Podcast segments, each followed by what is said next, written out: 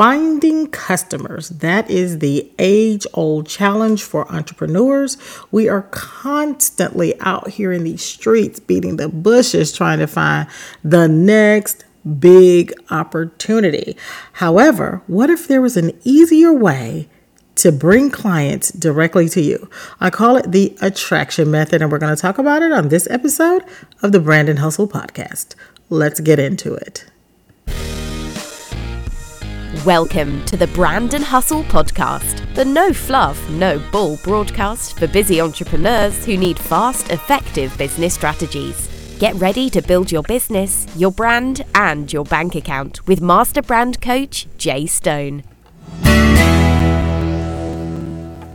Okay, guys, so let's talk about this. So, First of all, let me just tell you a quick story.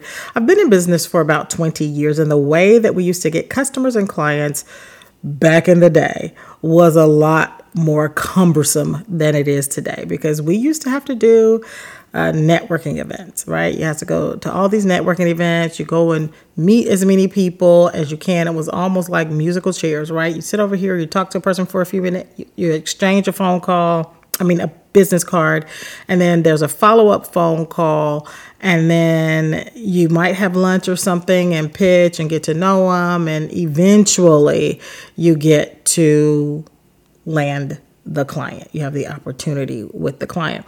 Well, fast forward came internet marketing, online marketing, and then came social media.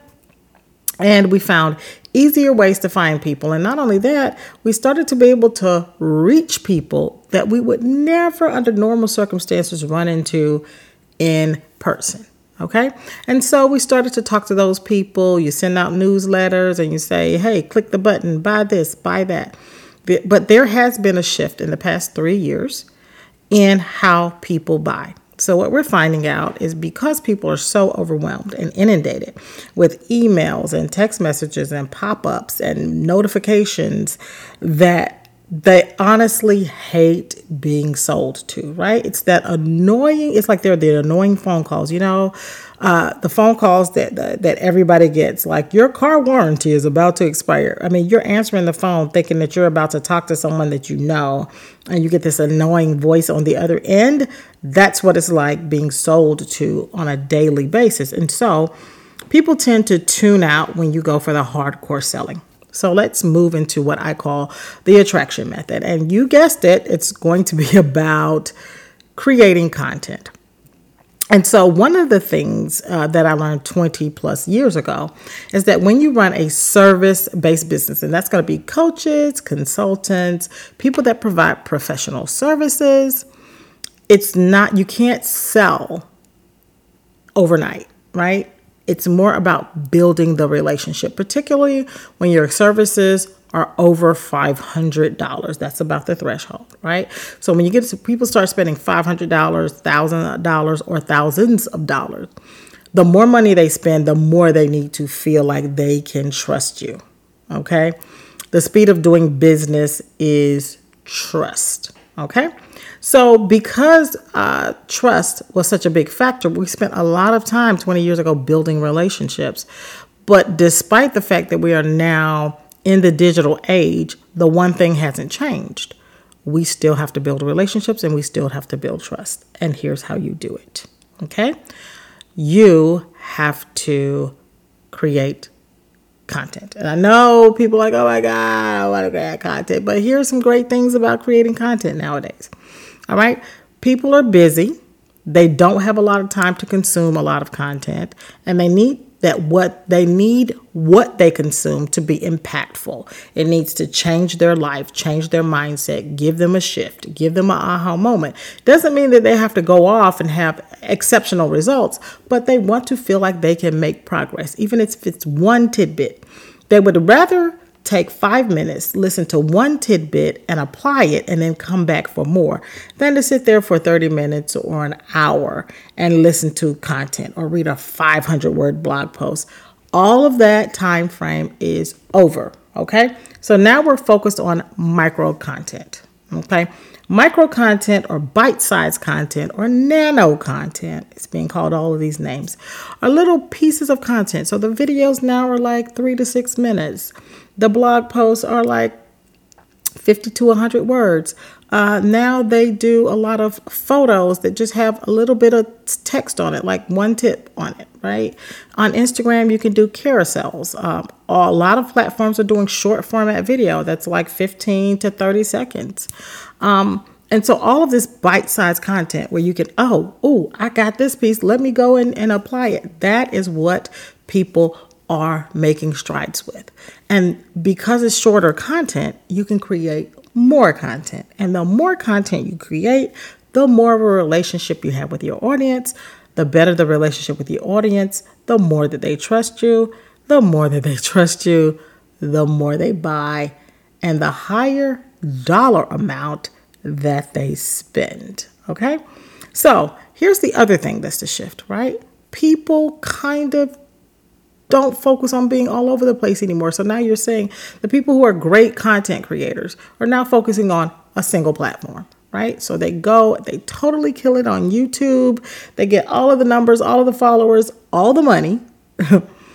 and then eventually, after about a year and a half, you know, 52 weeks of content, that's the number, okay? After about 52 weeks of content, then they start to transition to another platform. And here's why because the platforms now are starting to be more robust. Okay, they're starting to be more robust. So that means that on YouTube, there are YouTube videos, there are also YouTube shorts, there's also YouTube live streams, and now you can subscribe to people. Uh, people can subscribe to your, uh, not just subscribe to your channel, but they can have a subscription, a paid monthly subscription. And so as the platforms are starting to be more robust and offer more different formats, it becomes more work to keep up with all the ways that you can communicate on one platform. So they want you to now perfect the platform. Perfect the platform, and they're creating more ways for you to perfect the platform and really get into your analytics and really, really, really grow your audience and your following.